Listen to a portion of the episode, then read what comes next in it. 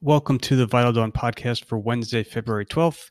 S&P futures are trading up about 11 points. That's 35 basis points. Europe is up uh, 35 to 40 basis points. And Asia finished higher pretty much across the board. So, from the US perspective, um, I think there are kind of two main items in focus. So, you have more encouraging news on the whole coronavirus evolution. So, China today reported the lowest number of new cases since late January. So, you continue to see this trend whereby um, you know, indications suggest that the the you know the epidemic is peaking in terms of the new case count. Now, there's obviously a lot of controversy. There there continue to be allegations that China is miscounting that that the spread is larger than um, what officials are revealing to the public. But nevertheless, I think markets um, you know, increasingly are are coming to grips with the scope of the fallout from the coronavirus in terms of economics. And if anything, you know, you have this kind of perverse logic where people are almost viewing it now as a net positive, whereby you have a lot of companies that have issued pretty um, cautious guidance for Q1. So you have a very low bar into Q1 earnings, which will, you know, will come up on in April. Um, and then you're going to have governments, especially in China, provide more stimulus. So, you know, I, I, don't know if I necessarily agree with that logic, but certainly, um, you know, I think the coronavirus panic, which really wasn't all that extensive, I, I, think markets really, you know, were, were, were really anxious about it for only a couple of days um, a few weeks ago, you know, clearly is peaking.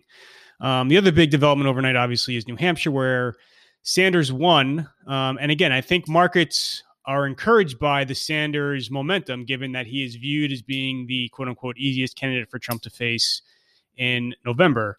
Um, you know, I will say that he did not win by nearly as much as some of the initial polls suggested. Buttigieg was close second. Um, and if you looked at the Sanders plus Warren combined vote, it fell about 10 points from Iowa. So if you're looking at, you know, the extent to which the party is um, gravitating towards either the far left candidates or the more moderate um, candidates, you know, clearly the Sanders plus Warren combined lost a lot of ground versus Iowa. Now, it's hard to read too much into these two states. They're both tiny, they're both pretty homogenous in terms of demographics. Um, but you know, the, it is you are seeing some interesting uh, trends unfold. Biden performed poorly again, so probably even worse than he did in Iowa. Fell to fifth place. Um, he will not get any delegates out of the state. Neither will Warren. Um, you know, Biden has been polling very well in Nevada and South Carolina, the next two states coming up, especially South Carolina. If he were to perform poorly in either of those states, um, you know, it would not be shocking to see Biden drop out before Super Tuesday, which presumably would be a big benefit to Bloomberg. Um, you know, to the extent you see a lot of those kind of quote unquote mainstream Democrats gravitate towards, um, you know, somebody like a Bloomberg. Klobuchar performed much better than expected in New Hampshire. So, you know, you definitely have a lot more support for the non Sanders, non Warren candidates than you do Sanders and Warren. The problem is, um, you know, the never Bernie people are not coalescing around a single individual. And if you go back to the 2006 Trump analogy, this is similar to what unfolded, where throughout the early primaries, there was more opposition to Trump, but it was dispersed among a variety of different candidates. And that allowed Trump to kind of achieve plurality victories going forward. And then he, you know, ultimately, obviously, secure the nomination. So, um, you know, Sanders still should be thought of as the front runner, but there's definitely, um, you know, a lot of opposition to him within the party. Um, so that is it on the political front. Um, there was an interesting article on NBC News just talking about how the Trump campaign is thrilled with what's unfolding on the Democratic side, whereby Bernie is the leader, but not decisively. And so, you know, you definitely could get to a situation where you go into the convention without a clear um, candidate in terms of delegates, and then you have a you know quote unquote contested convention, and the party never really um, you know is able to coalesce around a single individual that that will help Trump a lot. So um, you know I think so far all signs point to um, you know I think I think the developments so far are definitely encouraging from Trump's perspective. Um, I still continue to think, though, even though I agree Bernie is the easiest candidate for him to face, whoever the Democrats pick, there will be times in in the coming months when the polls are going to point to a very tight race, and I think markets are going to have to reckon with that. Um, there will be points where I think markets will get anxious that this is going to be a much more competitive race than um, it's thought to be right now. So that's really kind of it in terms of major macro trends or major macro news.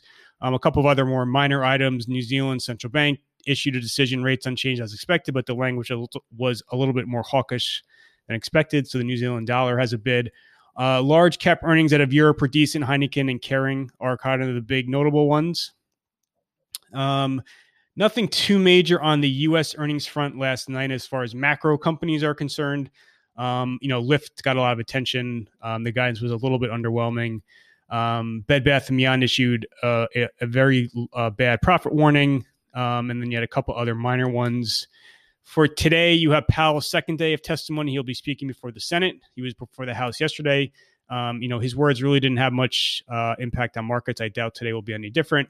And then tonight you have the beginning of the January end earnings. So Cisco is going to be most important, um, just because they're also Cisco tends to be a pretty accurate macro barometer about just global trends in terms of company enterprise spending, et cetera. Um, then you also have um, AMAT tonight and NTAP, and then Alibaba it's tomorrow morning. Obviously, very insightful into what's occurring in China. Um, so that is essentially it for today. And then just as far as the market's concerned, you know, you you have this, you know, you have the same dynamic as before, where the big debate among bulls and bears is not fundamentals; it's the multiple. Um, you know, you came into um, right before the Q4 earnings season. You were talking about about 175 dollars of earnings for this year. Um, you know, depending on the assumptions you want to make the, for the coronavirus, you take that down, um, you know, one or two dollars. You're definitely, you know, even though the coronavirus panic is peaking, you are going to have a huge headwind in Q1. Um, and then, you know, if the dollar doesn't stop rallying and oil doesn't stop falling, that could shave another dollar or two off of earnings. So you could be looking at 173, if not lower. Um, but if you know the multiple is going to 20 times plus, that doesn't it doesn't really matter. It'll more than offset the decline of earnings that we've been seeing. Um, and that's really the debate. There's not really much um, disagreement among bulls or bears about that that kind of earnings analysis I just laid out. It's really is the market going to trade at 20 times or 18 times? And obviously, um, you know that former 20 times camp is is is kind of winning the day so far. So that is it for today. Uh, thank you everyone for listening.